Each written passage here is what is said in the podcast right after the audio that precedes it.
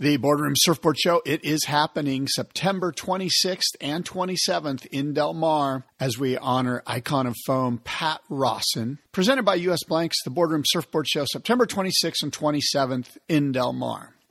And during this freaky time that we live, I'd like to ask all of you to visit your local surf shop online. Spend some money if you can, specifically here in San Diego. Bird Surf Shed, Hansen Surfboards, Surf Ride in Solana Beach, or Oceanside, Mitch's Surf Shop in La Jolla or Solana Beach, Encinita Surfboards, Bing Surf Shop, Seaweed and Gravel, the PB Surf Shop, San Diego, Rusty Del Mar, Patagonia. The list is long. I know I've missed many fine other retail establishments around here, but please visit the one that's near you. Spend a little money if you can, maybe buy a leash or some fins or a new board. Speaking of online, Need Essentials wetsuits and gear. Do a Google search for Need Essentials. I use Need Essentials gear. Full suits, spring suits, board shorts, puffy jacket, wet and dry bag. We've got it all here at this household, needessentials.com.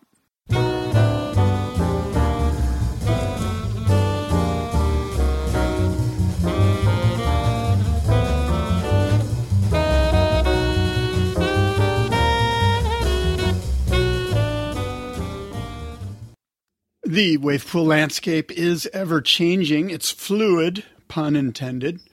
Prior to the COVID 19 pandemic, a flood of information was coming our way.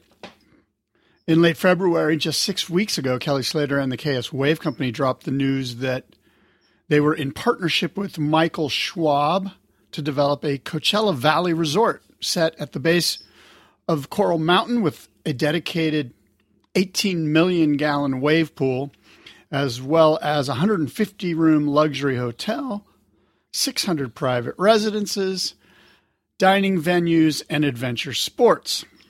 You can go ahead and sign me up.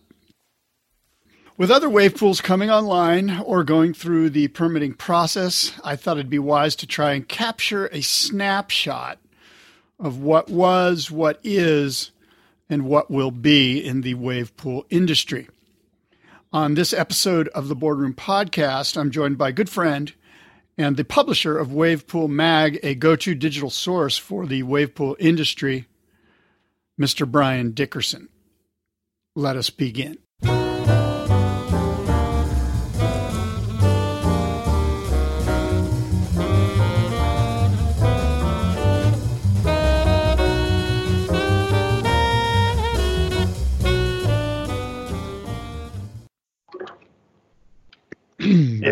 Oh, Bryan Dickerson, welcome to the Boardroom Podcast. Uh, Bryan, you are the executive director of Wavepool Magazine. Did you see how I just made you? I gave you a new title. you did. Um, that's impressive. Thank you.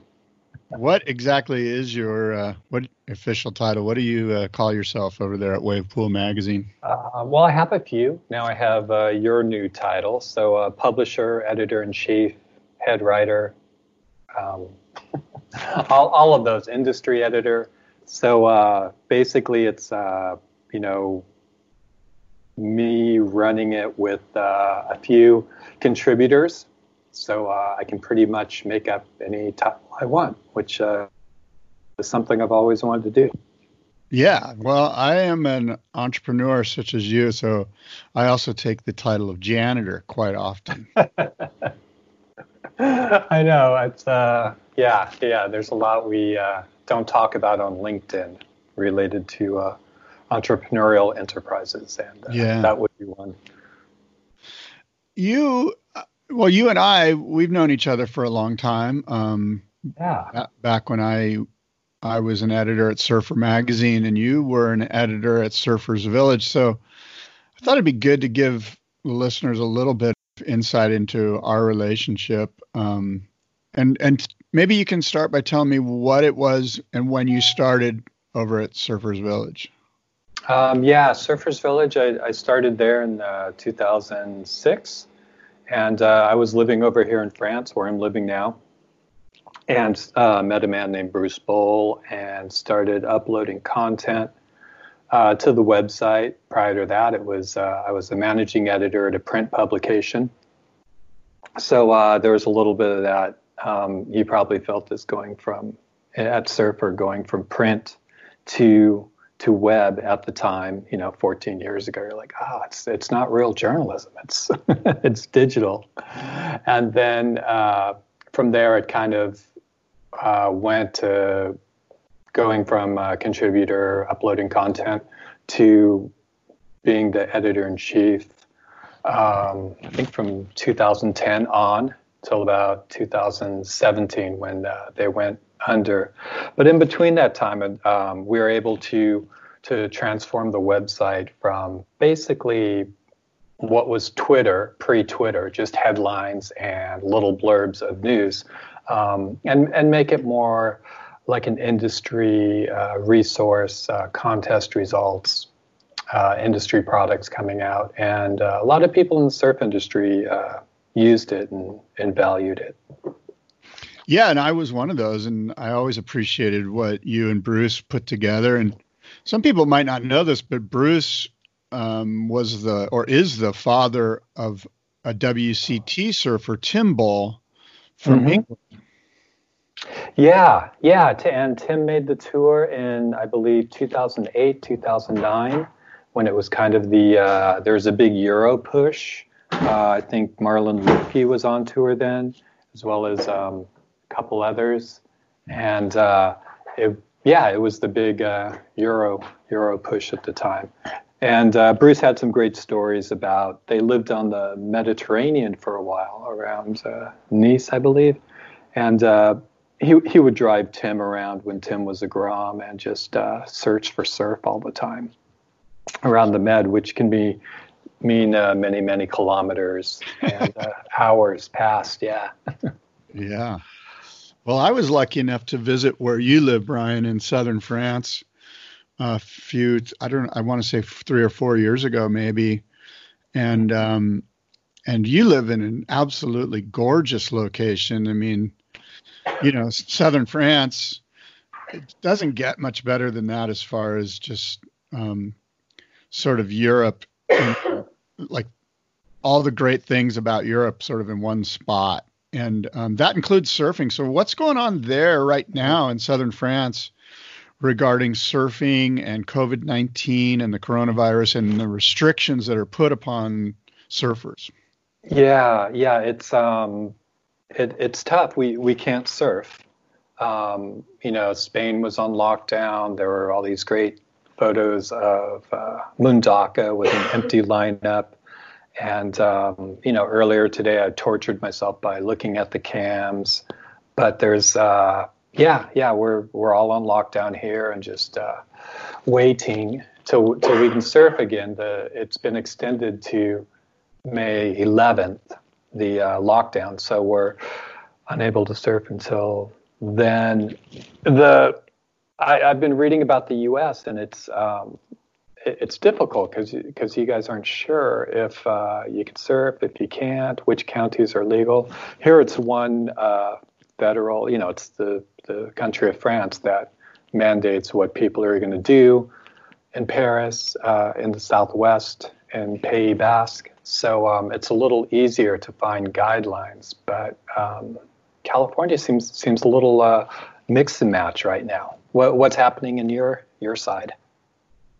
Well, yeah, it's pretty. Everyone's pretty much, especially in Southern California, everyone's pretty much on lockdown. But I, Bryan, I'm sort of interested in in France because, as you know, you you were kind enough to guide me around when I was there, and, and you were very generous with your time, and you took me all around. And and the thing about France, if you don't, if the listeners don't know, is that it's wide open space with beach break everywhere, and you can certainly find a corner all by yourself with for miles yeah. Um, which isn't the case here in Southern California. So how is it that that the lockdown is being enforced? Is it just everyone's in agreement that this thing is horrible and we all need to do this for the betterment of society, or are are there, uh, I'll say, selfish surfers and that are finding some beach break moments all by themselves? Um, you know, I'm I'm sure someone is. Uh, if someone lives out in uh, Leyland, uh, which is the, the big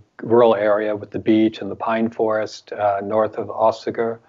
Uh, someone yeah, is definitely surfing. But the way they have it structured is they have the uh, gendarmes at every round point, which would be the equivalent of every major intersection in the U.S. And uh, you're allowed to go uh, one to two kilometers away from your house. Um, more if you have a special reason. So if you're driving with uh, surfboards, um, unless you're within a kilometer of the beach and you time it against the gendarmes, you aren't able to get in. Plus, there's uh, pretty hefty, hefty fines. And generally, I've, I've found living here that uh, French people uh, respect laws more than uh, Americans do. And I only say that because of, you know, speaking as an American, our kind of like cowboy attitude toward uh, rules. yeah, right. You know, there there's that law. Oh, but that doesn't apply to me. I can do this, and right. um, it's it, it's a different um, if it's a, it's a different setup here, and there are lots of the cultural nuances are more uh, more subtle, and and people tend to follow the rules more. Well, that's good insight, and um, I know that there gosh, when I was there, you and I got some really fun waves, and I, I yeah, yeah, we did. Big swaths of beach. So I imagine if you live right on the beach and the beach is within one to two kilometers of your home, you're allowed to surf. Is that the case, or is there are there um, police on the sand? I, I don't really know because I live a you know half hour drive from, from the beach. But there were reports in the early days when this happened that uh, the the police were looking at the surf cams and then uh, following, uh, going down and issuing citations, and people got out. So it you know it's it's not a good time for surfing. You you know and I know that yes, it is possible to go surfing and not come into contact with another human, which uh, you know which is one of the reasons why we do it. Um, but that doesn't go uh, into line with the uh, the law right now. Yeah. Well, um, let's shift gears a little bit. It sounds like yeah. this COVID thing is it is what it is, and we're all just being patient and doing the right thing, which is good. Um, but as the uh, publisher of Wavepool magazine, I thought it'd be fun because I'm really intrigued and have been intrigued for years by the wave pool landscape and how it's unfolding. And right now it seems to be going full blast. Although mm-hmm. this, this COVID 19 thing is probably going to put a hamper on some of it. But I was hoping you could, um, as sort of the expert in the space, I was hoping that you could give me a little bit of background on the landscape, the wave pool landscape. Um, and maybe uh, if you can touch a little bit on some of the history and how we kind of got to where we are now. Um, yeah, yeah. There's a, that's that's such a broad topic. Um, you know, history-wise, there's the early um, Murphy's wave systems, which you see at Typhoon Lagoon, and uh, before that, Big Surf in Arizona, which are just basically the uh, plunger systems. You raise up water and uh, let it go, yeah. And that produces a wave and uh, to, to varying degrees of surfability. You know, uh, Typhoon Lagoon is fun. Um, it's not great, but it's there. And uh, yeah, you know, people enjoyed it, but there's always, um, I think, a lot in part due to artists like uh, Phil Roberts, who uh, drew these fantastic wave pools for Surfer magazine and uh, other publications. And, you know, back in the heyday of magazines, people would look at them and think, wow, that is possible. Wouldn't it be great if we could do this? And uh, that kind of uh, fascination we have with the, the possibility of, of creating waves led to um, Wave Garden and their um, just tireless uh, experimentation uh, here in the Basque Country, uh, trying to perfect that, um, perfect a, a, wave creating machine throughout the 2000s. Uh, and you know, at the same time, Bruce McFarland was going on with American Wave Machines and Tom Lochtefeld uh, with his his creations. And then it wasn't until uh, you know Wave Garden came out with that first plow, and we started seeing uh, clips of the pond. and it was just um, people are like, wow, this is a reality. This can actually happen. And then everyone went uh, plow crazy, and we had Surf Snowdonia open up, and Kelly introduced his plow system, um, which admittedly produced a much better wave, and you know dropped the dropped his clip hours after Adriano de Souza won the uh, world title, and yeah. um, just uh, drew the world's attention to that, and from there it's just uh, it's just increased. Um, I think there, has been kind of a uh, there was a plateau for a while between the plow system and then the Cove system or the American Wave Perfect Swell system or the Surf Loch Surf Wave uh, or Wave Loch system, and you know, people started getting uh, the more exposure people have to wave pools, the more time they spend in wave pools or just watching wave pools. Uh, someone will go, "Hey, wait a minute, that's only one wave every you know three minutes or something. How are you going to get people in that?" And then that's where Wave Garden came up with their Cove design, and uh, that really opened opened the door to uh, being able to build something um, that's fun, that's profitable, that is you can adjust it, you can change it uh, for all levels of, of surfing. Well, so, you know, um, yeah, Bryan, if I can just chime in real quick. Um, yeah. because you brought up some fascinating stuff, and I kind of want to dive in a little deeper. But from yeah. my perspective, there are sort of the big four in the space, and you touched on them: Wave Garden, American Wave Machines, uh, Surf Loch, and of course Kelly Slater's Wave Company. Mm-hmm. Um, starting with Wave Garden, which is in your backyard, um, and you've touched on this a little bit, but can you tell me um, what is their technology? How do they make waves? Um, well, the the technology through when you get to um, okay, you have you have your plow system which we know is Kelly's, which we know is the original um, Wave Garden uh, lagoon style. And there's a, also a company in the Netherlands, in The Hague, called Surfpool that's using a plow system, which uh, we might see at the end of this year. So there's that, which is just you know running something down a track to push out a wave. Um, beyond that, when you have something like a surf loch, it's at one end, which in some ways resembles the old designs of uh, of um, Big Surf, where instead of having the water come down in a plunger, you have air compression jets, which is how um, American wave machines and Surf Loch generate waves. And uh, Wave Garden uh, uses these different chambers. So it's a modular unit um, and it's got little uh, levers in there that push out water. And it's uh, pretty complicated, and they synchronize it all through software to tell which lever to move when, and that will push out a wave um, according to how they programmed it. So WaveGarden has started with a plow technology, but now they're using this this for lack of a better phrase, I'm just going to say air compression. Is that? I mean, how uh, do they characterize their their that newest technology? Um, they they would say levers, I guess. Levers. Yeah, levers that push it out. And, and that's um, the cove. Yeah, and that's the cove.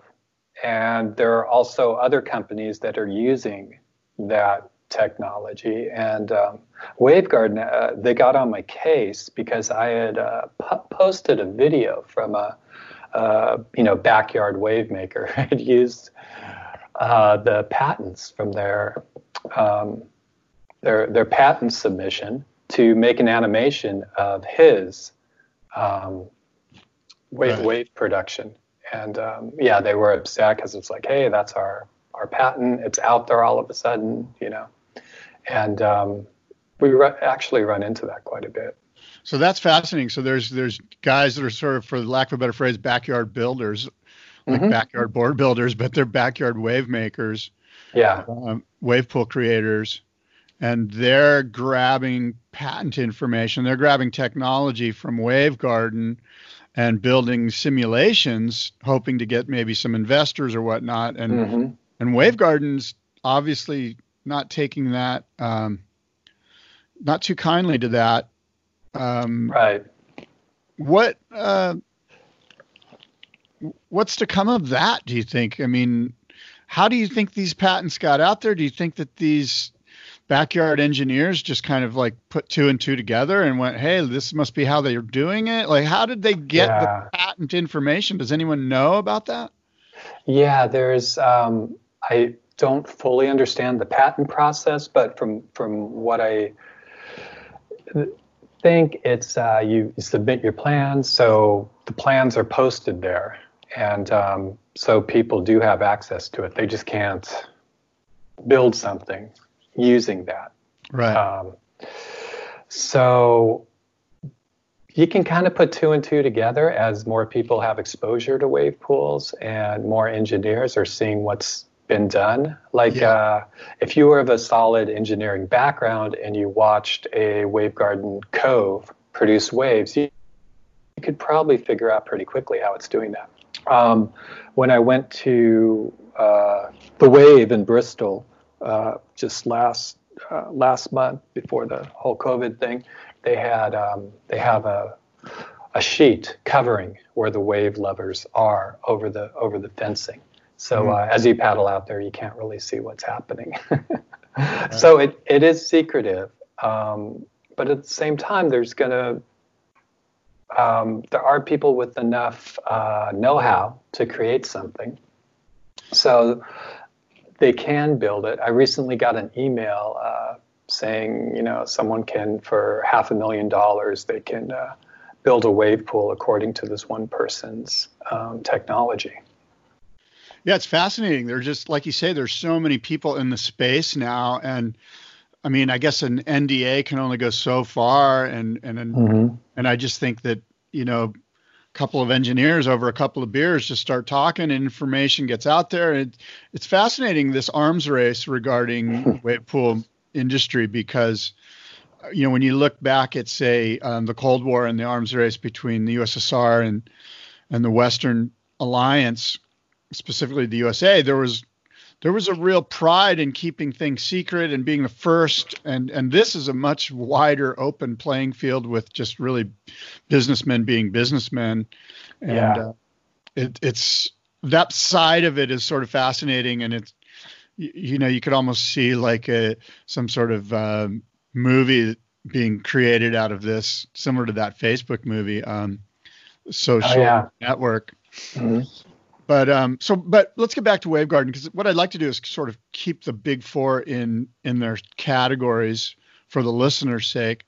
So we okay. know their technology was plow and is now a lever-based system, um, and they have been in business for a long time. How long has Wave Wavegarden been around? Oh wow, I think uh, I know definitely by 2005, but uh, possibly earlier. So at least 15 years. And and can you give me a little bit of insight into who the people are behind the Wave Garden? Are they surf? I mean, I know they're surfers. I know they're from Spain. Can you give us some guidance? Yeah, yeah. It's uh, Josema uh, Odrilaza. I butchered his name, and uh, Karin Frisch. And uh, Karin's a German, and Josema is Basque uh, from Spanish Basque country, and uh, they're they're near an area called Zarautz, which uh, has has a thriving surf scene. Aritz Aramburu is from there, and um, it's just a rich, rich surf culture. And they uh, started working on this, and um, you know, in in terms of you know, you know, personally with with dealings, they're they're very much engineers. They're very logical. Um, everything is like to the point, and uh, well, I remember one time I asked for I wanted to do a story on Josema's kids because they're Groms who've grown up surfing the uh, Cove um, test facility. You know, so they're yeah. surfing in the ocean and surfing in the Cove when they want to. So there's very, um, you know, it's it's something new, something exciting, yeah. and uh, you know, requesting, oh yeah, we should do a profile and I think the response was very much, oh, well, there's no logical point to doing that. You know, we're making wave pools. we're making this. There's so the kids being. Sounds like being they need a marketing manager over there. Um, I I think so. There, it's uh, all my every time I've come across them in that concept, it's been very uh, very logical and very engineer. And are they married or, are they a couple? I, or they... I think they're uh, yeah, I believe they're a couple. Hmm. I believe that. And how many of these Wavegarden installations have you surfed? Um, just the, for as far as the Cove goes, just the uh, the one at Bristol. So. And when you say Bristol, um, I'm I want to say it's not Melbourne, but it's in Europe, right? In England. Yeah, yeah. The the Wave Bristol is a Cove design. Nick Hounsfield uh, put that together, and um, it's it's really fascinating because almost simultaneously two full size coves opened up. One in the southern hemisphere in Melbourne for urban surf, and the other in Bristol. Uh, that's right. That's Nick's. That's Nick's installation. Yeah. That. I, yeah. I apologize. That fell off my radar. Yeah. Nick was really excited about, and so that just opened like what five months ago, four months ago, or something. Yeah. Yeah. And they've been doing a soft launch, so they've been getting everything kind of dialed in, and uh, it's really the contrast in surf cultures is is amazing. You have kind of the British um, learner set or intermediate set um, versus the kind of agro Aussie um, set of surfers, you know? Yeah. So, yeah. so the way Urban Surf presents their product and the way the Wave presents their product are, are very different. Oh, that's interesting and good for them that they're smart enough to see their clientele and to sort of massage their marketing in that regard. Yeah, yeah, and it's um, it's funny because the the wave is uh, got you know there's a core group of surfers in, in the UK and they um, the wave has gotten lots of uh, backlash from core surfers who've wanted to have like higher settings you know and um, while in Australia you know I had a friend surf uh, the Melbourne urban surf she's a pro surfer and she you know she's like ah, I, I slammed the bottom a bunch of times you know so it's because they were running a, a pretty uh, high setting yeah yeah. So um, yeah, it's just uh, you know it's almost even though it's the same technology, it's almost uh, apples and oranges as far as uh, surfing. surfing so when you surf Bristol, were you because I know you're you're an excellent surfer. Were you um, ah. were you kind of hoping for a little bit more? Um, yeah, yeah. When I went there, it was it's they call it the advanced session. So um, when you look at it, it's you know it's just like a really fun day um, anywhere. Really fun, really fun wave. Yeah. But it's um, even though they call it advanced, if you look at the settings that they offer, it's right in the middle. So they have beginner, intermediate, advanced, advanced plus, and now expert. So um, in Australia, those same five settings would be, you know, what I served would be the kind of beginner, intermediate. Yeah. wave. And that's based off the wave garden Cove's settings, which are um, they have a Malibu wave, a Waikiki wave, a turns wave, and tube waves.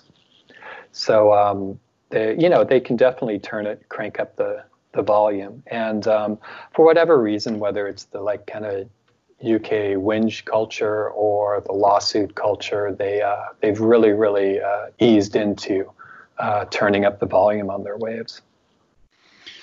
Well, Wavegarden certainly seems like um, one of the first to market, if not the first to market. Um, and perhaps right behind them is number two of the big four, which is Bruce McFarland's American Wave Machines. Mm-hmm. Obviously, their most famous installation is the Barefoot Ski Ranch at Waco, Texas. And maybe you can tell me a little bit about their technology. How, how do they make waves? Yeah, yeah. Their um, their tech is uh, air compression um, which again is synchronized through uh, really sophisticated software to um, propel displaced water with air pressure at in different places along uh, along the the concrete wall that you see there. So um, so yeah, totally different than the lever system that, wa- that no, uh, it's uh, Wavegarden uses. Um, the way the actual mechanics of how the wave it, how the water is displaced yes because it's air compression not lever right but at the same time it's it's basically doing the same thing it's displacing water at a predetermined sequence to create a desired wave Right, right. Um, and have you surfed the American wave machines? Have you been to Waco? Have you surfed one of no. these air, air, pressure compression systems? No, no, I haven't made it to Waco. Um, but yeah, looking forward to doing that when things normalize. And American Wave Machines seems to have, um, look, they because it's an arms race. There's a lot of marketing that's going on. Yeah. Um, and American Wave Machines suggest that they've installed a lot of a lot of these machines. Do you know mm. any insight into how many AWMs are out there? How many of these perfect swells, which is their proprietary technology, are in the yeah. Well, I know they have, uh, you know, the one in New Jersey that they've uh, opened up, which uh, American Mall, which uh, was supposed to open last year, and then it got delayed, and then it was going to open mid March, and then uh, the COVID thing hit. But that's like a smaller version of what you see in Waco, but without the uh, wall. So um, I, I, I, really can't wait to see it because it's a, it's a bit different in that in that regard.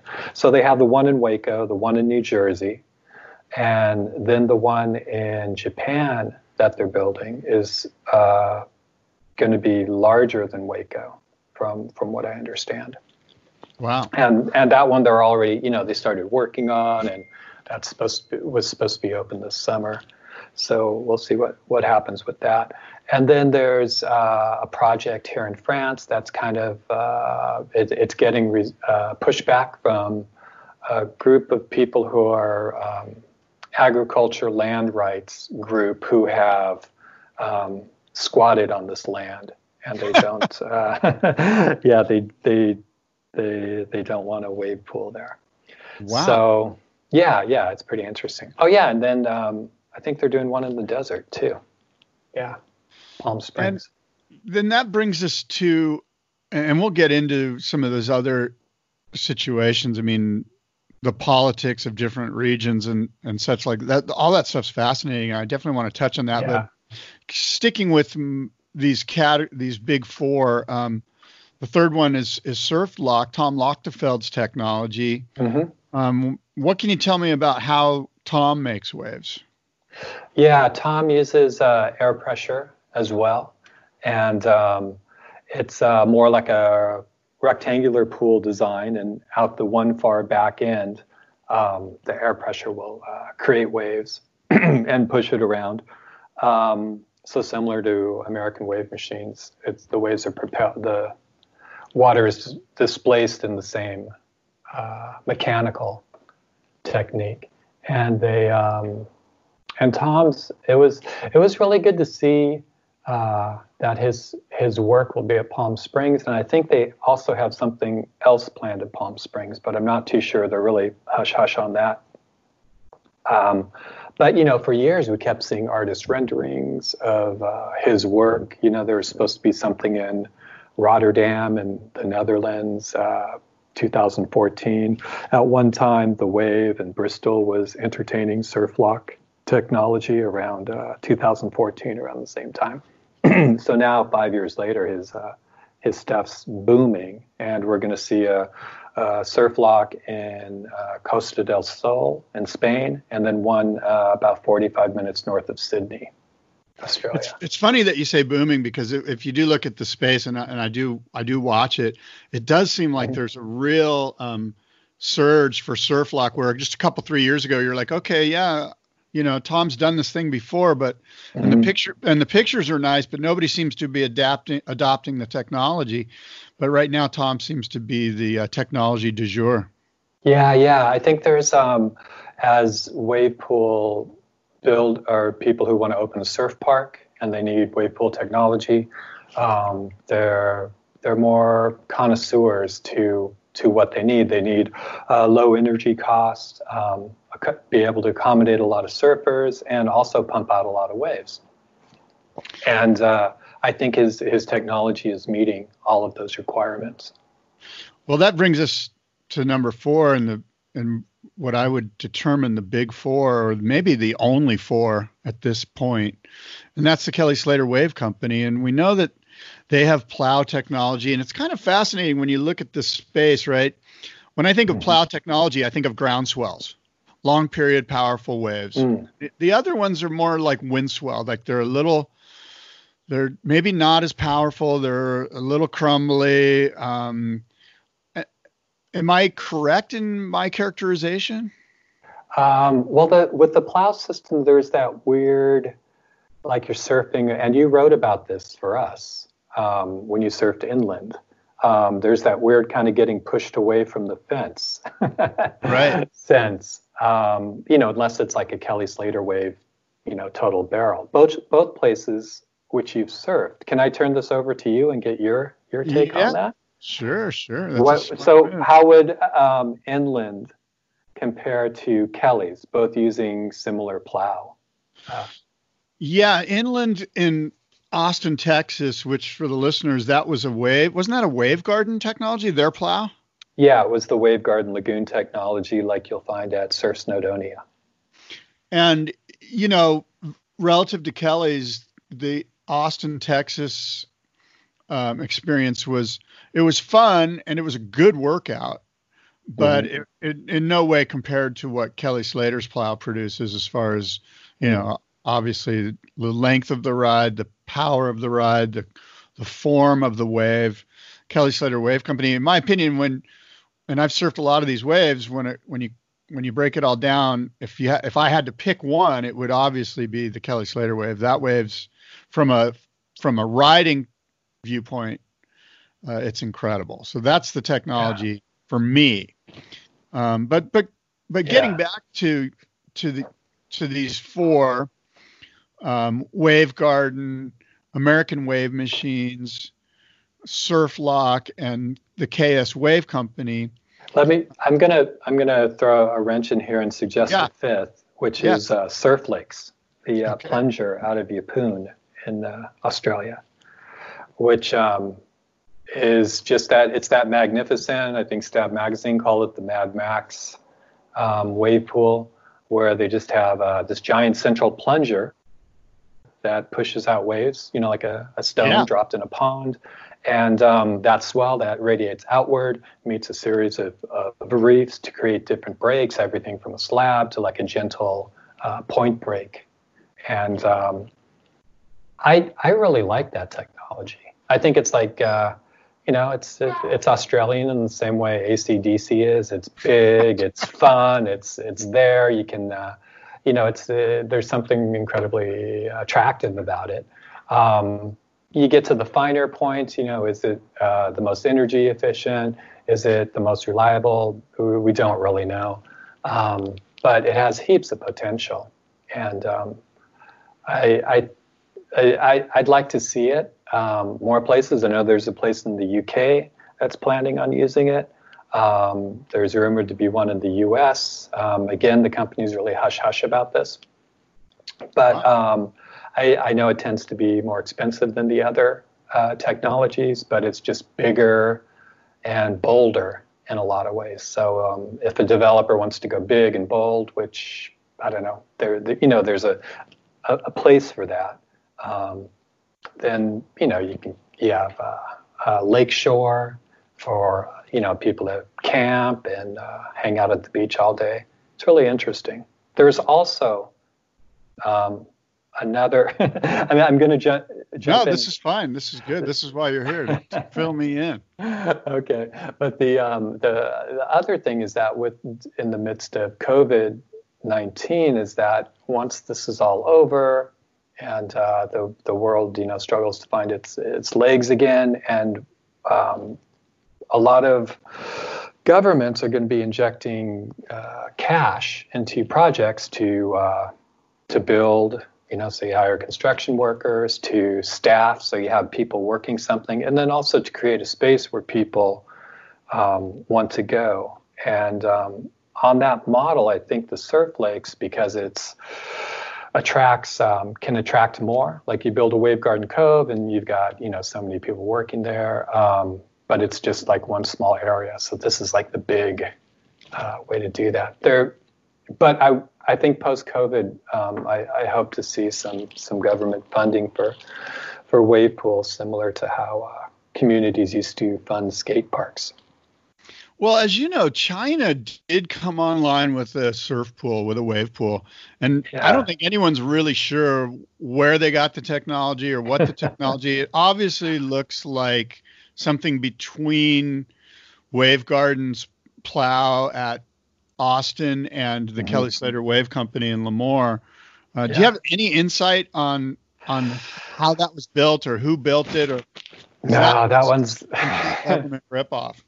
Yeah, that that one's just a mystery. Um, we called it the ghost ship for a long time because there was just nothing. He didn't know anything about it. It has it has an official um, name, which is uh, the uh, uh, something athletic center, and it's it, it kind of when you look at it, it's funny because you look at it and, and you think like, okay, if I looked at Kelly Slater Wave Company and um, the Wave Garden plow, then this is what I would build. It's just uh, a little, it's it's a little unsightly, but it works. Um, it's an incredibly large plow to produce what we've seen so far has been a really small waves, um, you know, small kind of burgery waves.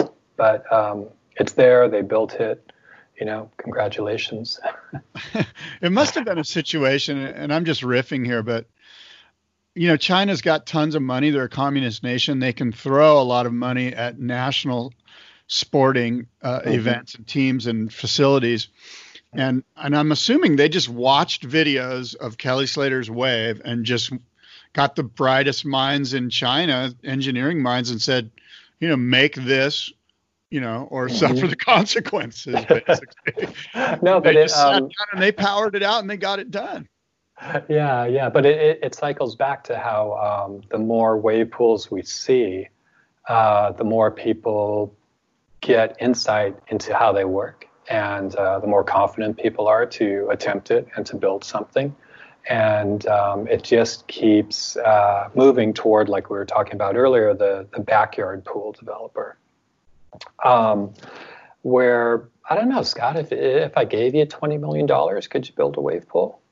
I could certainly hire the hire the amount of people necessary to create a simulation. At which point, I'd probably need investors to actually build the real deal. But okay, yeah, that's right. Artist rendering or rendering or, artist renderings are basically free in this space. Where I'd give you know. Phil Roberts a million bucks just to draw me something up. I know, isn't this stuff great? And it's, it's so, awesome. uh, yeah, yeah, it's just part of our. It's uh, you know for all surfers of a certain age, it's in our our collective uh, unconscious there. So you brought up something interesting, which is this idea that with the Olympics and with these nation states, at some point needing to um, bring in some some technology and build facilities for their Olympic teams. Um, one of these is probably should win out. In other words, let's hmm. say that we're having the Olympics in Prague, and and the wave that they have in Prague is going to be the Kelly Slater Wave Company wave. Well, if your Olympic team is in, say, you know, Pakistan, mm-hmm. and you're practicing on an American wave machine air compression system, totally different than riding the wave at Kelly Slater's wave company. You're not really getting the proper training for the Olympics in Prague if you've got a different technology.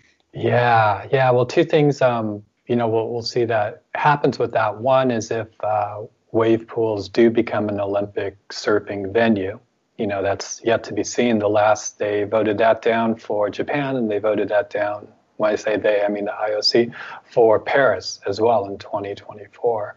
But um, depending on your your country's budget, you know there is going to be a Kelly Slater wave pool beyond Lemoore. Uh, inland is inland is being converted to one. Uh, Japan will have one. Uh, Palm Desert will have one.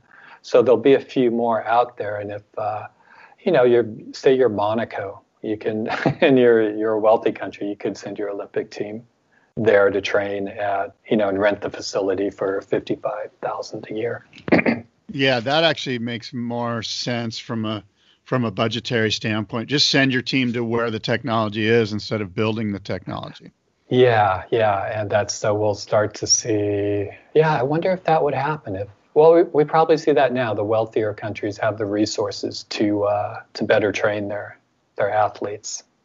Which do you think makes for the best Olympic playing field? Which of these technologies do you think, from an end user standpoint, from from both a consumer, a guy who wants to watch the Olympics, uh, from that vantage point, and from the the mm. athlete's vantage point?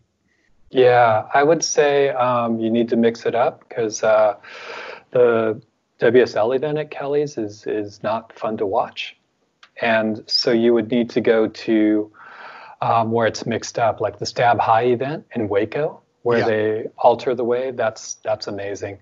Um, you could even program it to be to have different, you know, have an air section, be a tube wave, and such.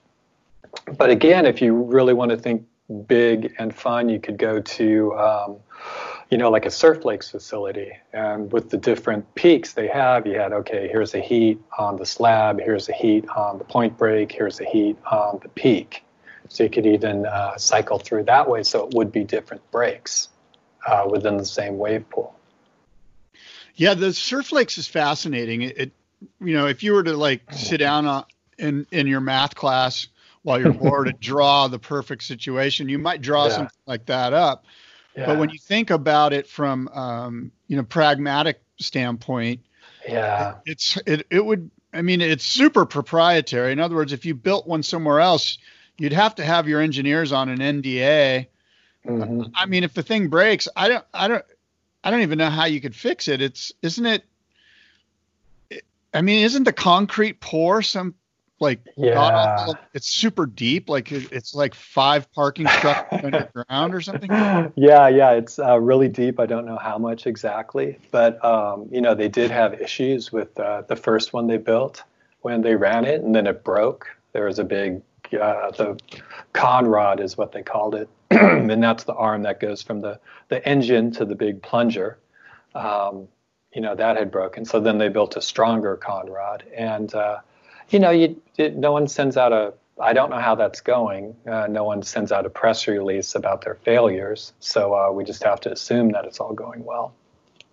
Um, but yeah, it does pra- practical. Uh, in a practical sense, it, it does present more challenges. Um, but you know, it's it's it's really kind of lovable in a way. no, it is. It is. It's fascinating, and it, it, brings up something for me that I want to ask you about, which is um, a few years ago, I met with um, the guys at uh, Surf Park Central, mm-hmm. Surf Park Summit. John and, Jess. I told them what the, what they need to do is create a Hall of Fame. They need to immediately create a Hall of Fame, and and I think the first guy that they should in, induct into that Hall of Fame is Andy up there in in the UK. Um, uh, Andy Higgins. Was he the one that was the first to market? Yes. Yes. Yeah. He um, just for having the balls to be the first to market to open up his, his um, wave pool, you know, his basically his his family's farm. They turned mm-hmm. it into a wave pool, and he really rolled the dice. And I, I told those guys, this is the guy that needs to be the first inductee into the Hall of Fame, into the wave pool Hall of Fame, because he, like I said, he really put it all out there. He laid it on the line and he said, because everyone was, as you know, everyone was afraid to be first to market. Everyone was sitting and waiting, right? See somebody get into the marketplace and to watch him fail, and then to learn from his failures, and then maybe they would move forward. And he was the only guy that had the balls to go. You know what? I'm doing it. I'm going in, and I think he should be, um, uh, you know, he should get some kudos for that, and he should be um, inducted. But my question to you, my long formed question here is, mm-hmm who do you think should be inducted into uh, the Wavepool Magazine Hall of Fame? Oh man, there's uh, whew, that's tough because there are all these people uh, kind of working separately, you know, to uh, to pursue the dream. Definitely, the you know, there's like a top five, um, and that's going to be everything from, you know, Karin and Josema at Wave Garden to um, you know, Bruce McFarland and Tom Lochtefeld, and then uh, Aaron Trevis from from Surf Lakes, and of course, uh, uh, of course, Andy from uh, from Surf Snowdonia. So yeah. and then also Nick Hounsfield. So so pretty much everyone. And then there are the guys from uh, from Urban Surf. You know, Andrew Ross sunk three years of his life into that too, um, to to make a, a public facing park. I guess I guess you could argue that's different. That's that's more product profit based. But as far as like someone getting up in the morning and you know out in uh, out in the mud working on, on their machine to to make this happen, that would have to be uh, Aaron Trevis, Josema, and Karin, and the uh, you know to I don't know. I guess Bruce McFarland was uh, stuck away in a, a warehouse, uh, as was Tom Lochtefeld. So. It's not quite as uh, dramatic, the imagery, as someone out in the field you know, working on machinery or pulling a, a plow through a pond with a tractor. yeah, exactly. So. You you brought in some, um, you know, the basically these waves in the desert. The, the, the desert. Talk about an arms race. the desert here in California. Um, there's all sorts of stuff happening out there. Yeah. One of them is the, and we'll just start with this one, which is Desert Wave Ventures at the Desert Willow Golf Course in Palm Desert. And mm-hmm. I think it's called DSRT. Um, mm-hmm. What do you know about this? That's the uh, group. Josh Kerr is a part of that. A lot of ex pros are, are a part of that. Um, it's it looks real promising. It's Wave Garden Cove technology. I believe John Luff from Surf Park Central is part of that um, as well. And that looks like it's going to be a cool mixed use resort. Um, it also brought to the world's attention that, uh, you know, wave pool doesn't use as much water as a golf course, which is a tremendous thing going forward if you're uh, planning a development that where water is an issue. And um, that will be really key. The desert east of Los Angeles is amazing. It's like a microcosm of the whole wave pool world. You have uh, Tom Lochtefeld technology. You ha- also have um, Kelly Slater technology. Um, you also have, uh, let me just double check a, a note here. Um, yeah, the Wave Garden Cove, you got Kelly's, uh, the possibly American Wave Machines, and um, where yeah, where they and where where does AWM have a have a bill? Do you know? This, I'm suspecting it would be for the Thermal Surf Club, ah. which is out there. Um, yeah. I, I have to ver. That's that's not right. verified. Right. But um, that's that's the that, that's the word. I'll probably so, get. So this DSRT one, um, it's being there's a gentleman named Doug Shears here in Southern California near me, mm-hmm. and he's um, he's a partner in this, and he he said in a press release or in a news release that they have the exclusive license for Wave Garden technology, mm-hmm. and I'm wondering what that means. Does that mean that um, if they implement the technology in the desert, that there can be no other Wave Garden machine within a certain mile radius of theirs. I wonder what that license includes. Do you have any insight on the exclusive license for Wavegarden mm. technology? Not not as far as like what I, I would imagine. Each um, license is a bit different. The uh, first one would be. Um, I know that with uh, Urban Surf in Australia, they have the license for Australia. That's pretty simple. It's big. It's a country. It's an island. Um, so I get that. But within uh, more condensed territories like uh, the US or even Europe, um, in the UK, the Wave, they have. Um, they are partnering with Wave Garden. They, they, they're opening one in London and they're looking around other places in Europe to open them. So they have some kind of licensing structure there.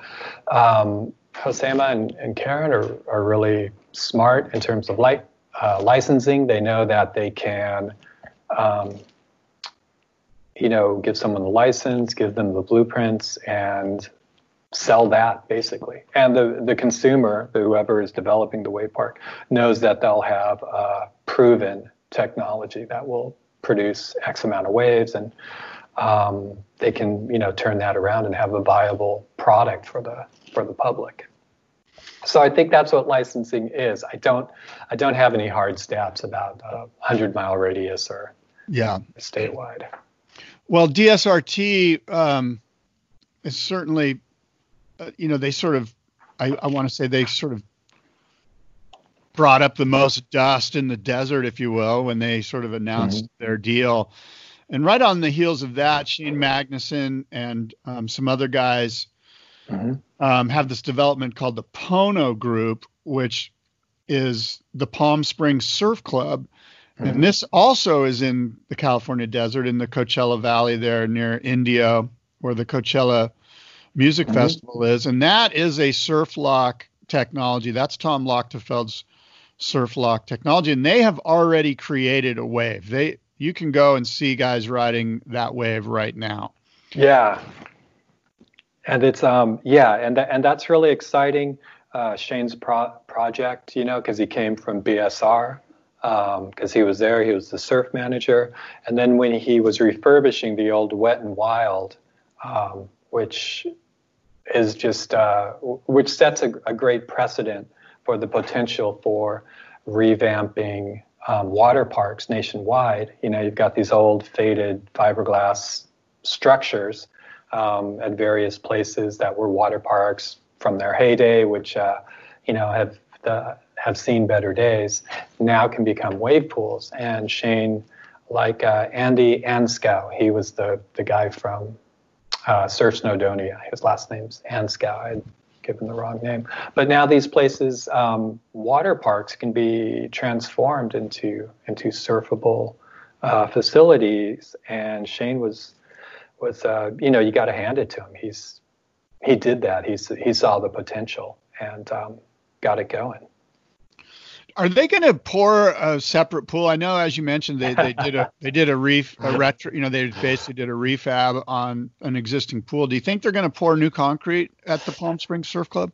Um, I think so. That's my hunch uh, for a couple reasons. Just uh, from uh, you know, just just from whispers, you know what people say, and also yeah. because they spent a hell of a lot of money on that place. Yeah. Um, more than it would cost to, you know, dig a hole and put in a wave garden cove. So think- I, I think there will there will be something else there besides the wave. You know, we all saw in Dylan Graves' uh, right. video. Right. Yeah.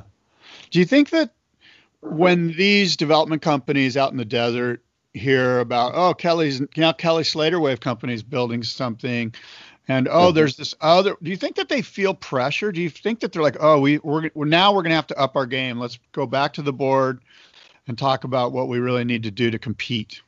That's so funny you mentioned that scott because i remember um, you know there, there's uh, like think back to uh, when all the surf mags went digital you know? Everyone was like um, i remember talking to marcus sanders from surfline and uh, he had mentioned Surfer Magazine going going digital and uh, how competitive uh, he he felt with you. And he finally said he, in the conversation, he said, "Well, you know, all boats rise with the tide." Yeah. So I think um, similar to like you and I experienced that our our respective uh, careers, the the wave pools in the desert um, will have something similar. Well, let's be clear. My floundering boat at Surfer Mag rose with Surfline. It wasn't the way around. Those guys oh, okay. were the leaders, and they continue to be the leaders. So. Uh, okay, now, I just remember him. Yeah, telling me telling me that story. The the KS Wave Company, they've announced that they're building a massive development, 150 yeah. room luxury hotel, 600 private residences, mm-hmm. adventure sports, and the largest 18 million gallon wave pool, the largest ever, the Coral Mountain Wave Basin. Mm-hmm. Construction is expected to begin in early 2021. They've got um, Kelly's friend, uh, one of the sons of Charles Schwab. I forget his first name. Now. Oh yeah, yeah, yeah. So they've got some major development mojo behind them. Like these guys are legit. Not that the other ones aren't, but these guys are. I mean, when they put their flag in the ground out here uh, in the desert, it was kind of. I imagine that the other guys were like, "Oh man." So we mm-hmm. shall see if um, if you know everybody's tide gets risen here. The Kelly Slater mm-hmm. Wave Company in the desert. What are your thoughts? What what insight do you have on this other than what I've just mentioned? Um, Kelly, you know, it's funny. Out of all the wave pools um, technologies that are out there, everyone has a. I've got a, a great relationship with all of them. There's uh, a lot of give and take of information. Um, you know, it's pretty. It's open as much as it can be. But Kelly Slater Wave Company is the one that is, uh, you know, Fort Knox. They're just. I never hear back from them. I've never had an in to. Uh, yeah to the Kelly Slater Wave Pool, While Wave Garden, Surf Loch, American Wave Machines, um, have, have, been and Surf Lakes have you know have been great and really uh, you know forthcoming and, and and friendly. But the um, Kelly Slater Wave Company, it's you know there'll there'll be a market for that. I think there's enough wealth in California, as as you know, to yeah. support something like that. So um, you know that'll happen. Um, I'm interested to see how how they work the wave. You know, if you if you do it like a tea time, like oh, I've got my my morning wave at eight fifteen. Um, you know, the eight eighteen slot. You know, because it comes every what three minutes. Um, you know, was booked. So you know that's how if you live in one of these developments, you start your day with uh, with a forty five second ride. Yeah, I, I'm I'm fascinated by this more than any of the others because I sense that they're going to build something like Lemoore, but much grander, much mm-hmm. bigger, with perhaps more waves per you know minute or whatever it is per five minutes. I think there's one wave every four minutes now out there mm. in Lemoore, and um, and I imagine that they're going to try to ramp that up. That this pool is going to be huge. That there's yeah. going to be different features, um, but it is a plow technology, so we know that it it's it, you know it is what it is you know so is it just going to mm-hmm. be a bigger version of that are we going to get eight foot kelly slater plow waves that are just going to be mind blowing and so i'm i mean all eyes we can't wait to see this thing go down yeah yeah it'll it'll be interesting because i know they've made a lot of tweaks to lemoore so that's pretty much the height of it um, i wouldn't be surprised you know, it would really serve them well if they if they had another like uh, air compression cove type uh, technology they could run as well. You know? I agree with that. That would be smart to have two different versions, like a back nine and a front nine. Totally, yeah. You'd have like your your long, you know, A list wave, and then your um, just jump in the water and have fun wave. Now you mentioned the Thermal Beach Club. Here's another thing out here in the desert. Um, mm-hmm. Riverside County is what I'm reading, a 21 acre lagoon with surrounding villas on a four square mile Kohl Ranch property. This is the property that's being developed, the Thermal Beach Club. I don't have any mm-hmm. more insight into this, but you were suggesting perhaps American Wave Machines is involved here.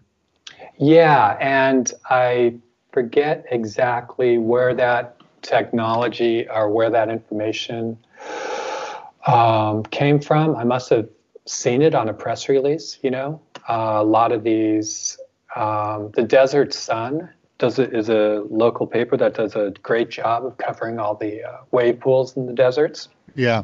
So they're usually the first ones to break a story, and um, it might have come through there. I can look it up and and find out. Um, off the top of my head, though, I don't. Uh, I don't remember, but it, it does look like it's American Wave machines, and um, I don't think I'd put that there unless uh, there was there was some kind of evidence, you know. Yeah. And then as we as we move, obviously the desert here in California is just it's it's blowing up, and it it truly is. Uh, it's going to be mm-hmm. interesting to see how this all unfolds, and it's unfolding as we speak. Yeah. In Australia, the urban surf, as you know, in Melbourne, opened up a wave garden cove, and there's mm-hmm. tons of footage of that uh, online. And and you mentioned that Urban Surf has the the license for wave garden technology throughout Australia, and they're planning on mm-hmm. building a, a something in Sydney. Yeah, yeah, they have a location in Sydney that they're working on, and um, that has to go through. You know, it's um, that's one of the things where where Cheyne Magnusson did really well was that it's a lot easier to convert something that's already there than to dig a hole and get permitting for something that isn't there yet, because you have a whole host of issues to um, to to entertain. And I know um, Urban Surf, and a- after dealing with uh, Andrew Ross, he's like he's one of those super smart, super on it people. You know, who, who we all kind of strive to like. Ah, I wish I, I wish I was that quick mentally, and yeah. you know, on top of it like that. But he, um, you know, he's he's behind Urban Surf, and they have something going. Um, they they had planned to have something in Perth in Western Australia, and it was pretty much um, set. The you know they had a, an agreement. The the council was like, okay, we're all for this idea, but then uh, the neighbors, um, you know, just just a handful of, of wealthy neighbors were able to to shut it down because they didn't want it in their in their neighborhood. Oh wow. So um, yeah, as other things go, and, and and you know how it goes. You never you never really know about those projects. No one wants a uh, a factory or, or a football stadium in their backyard. Um, yeah. But at the same time, you you wonder how much is the public good versus uh, you know the private ownership uh, rights. and it, and it's so fascinating because it's so it changes the politics of each nation state, and it, even within each nation state, each little community. Um, I see here that consolidated properties led by a gentleman named Don O'Rourke, has confirmed plans for a 100 million surf ranch on the Sunshine Coast. So Kelly Slater's Wave Company, in mm-hmm. partnership with the World Surf League, is putting in one of the KS Wave Company waves in uh, Coolum, up in yes. uh, on the yes. Sunshine Coast, where I believe um, uh, Julian Wilson is from. Yes, yeah, that's his hometown. Um, that one, yeah, has got. I think Beach Grit has just gone to town with that one. oh, really? having, yeah, just having fun because um, it, it, it's very much. Uh, it's yeah, 100 million. I mean, what could you do? You know, with 100 million, what could you build that would give you a good return? You know. I mean, yeah, a wave pool is one thing, but would condos be a better investment? you know, um, a theme park. It's uh, it, it's pretty amazing. But it. How about a COVID nineteen vaccine? That would be good. that if if our if our system worked that way, where the money went towards uh, yeah, people and health, then that would be wonderful. And I would love to see a vaccine come out of that. But well, um, last but not least, the U.S. based um, Tom Lochtefeld's Surflock wave system. I don't know if you know about this one, um, mm-hmm. but he has plans for a wave park on the Hawkesbury River in outer western Sydney. Yeah, yeah, that's um, northwest of Sydney, uh, about 45 minutes, and that one is going to be like a resort development. So um, I you know they're they're not too specific and part of that is uh, it's hard to grasp exactly what they mean by that but i like to to kind of visualize like a uh, a day spa with with surfing. You know you get magnetic stones and a steam treatment and then uh, jump in the pool for a few waves. Perfect. Some cucumber water. Yes lemon wedges, whatever. I don't know what what is. I, I've been here in France for five years, so I'm I'm definitely missing the uh, California kind of edge fruits and nuts uh, health treatments. Like, what's happening now, Scott? what is popular? uh, that's a great question. Um, I would suggest it's more of the same. You know, um, avocado toast and. Mm-hmm and yeah, you know, cu- cucumber water. It, nothing's really changed that much, or okay. I, or I'm not on the cutting edge. I simply don't know. okay, I know kombucha is uh, making a big thing, but um, yeah, it's yeah, it hasn't hasn't hit this town. We we just see, you know, you go into the store and it's uh, meat, lots of meat from different animals. have you have you heard? Um, and I'll just end with this. What do you think the, the COVID 19, the coronavirus uh, pandemic is doing for some of these businesses that are up and running, like Urban Surf and like um, Andy's Surf Snowdonia. Yeah, yeah. It's... And Waco. Do you think that we're going to see bankruptcy, God forbid, or are we are these people going to be able to hang in there? I I don't I, I don't see anyone going under because the investment to get it up and built uh, was so great that a few, you know, two months of lost revenue, I hope wouldn't kill uh, something like this. But then that brings up the whole thing. If if, if someone does go out of business, um, you know, someone else picks up the the space. Um, you know, they're not going to build a a Target or a Costco there. Um, you know, it's still going to be a wave pool. I don't. Um, again, it's it's like the investment secrecy surrounding the wave pools. Yeah. But I, I would, I, I would assume there there's enough strength to to make it through this, and if there isn't, that there are um, uh, business there's business support from the government, and again, most of these wave pools are in places like um, you know, in the UK, the wave uh, should have government support because um, the way it's structured is um, it's more streamlined to make that happen. Uh, same with Australia. Uh, Texas, it's you know still government-wise a little bit of the wild west, so I don't know how much support there is for um, for Waco and BSR. Um, I know they had planned on opening April 6th, and and they very much want to, but uh, yeah, that's that's tough. I think Waco's a bit of an outlier, actually. I think that that guy, that gentleman, I forget his name, but um, I think he owns that property outright, and yeah, he's going to be fine with or without. You know, he, there's no. I don't think there's. He just had a pool, and he's like, why not throw? The, I think he's got plenty of money. I, am sensing mm-hmm. that he'll be fine. Mm-hmm. some of these other ones that I'm concerned with, these guys, they like I said, they they you know they they had the balls to to kind of you know get into the marketplace and and it's a new yeah. marketplace and no one really knows what's going on mm-hmm. so I, I, hope that they can all hang in there and and and be prosperous yeah. and it's not you know and it's it's not just wave pools it's yeah it's everyone it's like i mean are, are you going to be able to do your boardroom show this year yeah well we're planning on september 26th and 27th so okay uh, so you postponed yeah. it yeah okay. we we have a postponement date yeah Okay, and the same with Surf Park Summit. They moved to October. So, yeah, everyone's hoping um, the economy is not dead by then. So, yeah, we'll see. We, I, we, need testing, testing, testing, and more testing.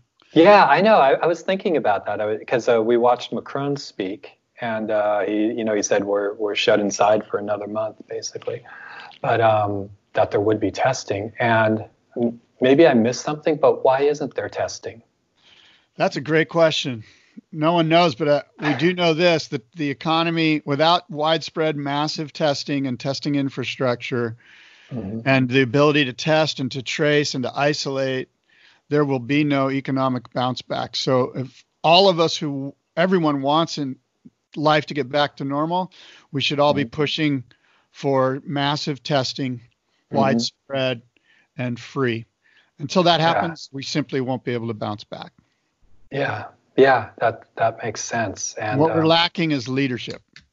Yeah, there's it's yeah it's it's tough. There's because everyone's spirit. You know, you look through you look through your Instagram feed. You talk to friends. I've been checking in on friends more than I ever have, and um, it's just you know, everyone wants this to, to go the right way and everyone's doing what they need to do. So, uh, yeah, it is time for our government leaders to, to step in too.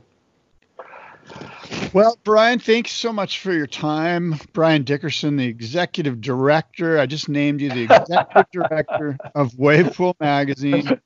Thank you so much for being on the show, and thank you for your your generous time when I visited France. You were such a great host, and you took me all around, and uh, and uh, I really appreciate you being here. Thank was, you. Yeah, it was great having you, Scott. Because every time someone visits, it's um, I, I, get to see it again, you know, from yeah. uh, a new perspective, and you know things that I thought were strange when I first got here, like kissing people on the cheeks, um, you know, taking two hours to eat lunch. Um, I, have become acclimated to. So I need visitors to remind me that this is a unique place in the world. Well, it absolutely is, Bryan. And again, thank you so much. And uh, I really appreciate you being on the Boardroom podcast. Yeah, yeah, sure thing, Scott. Thank you. I appreciate it. Okay.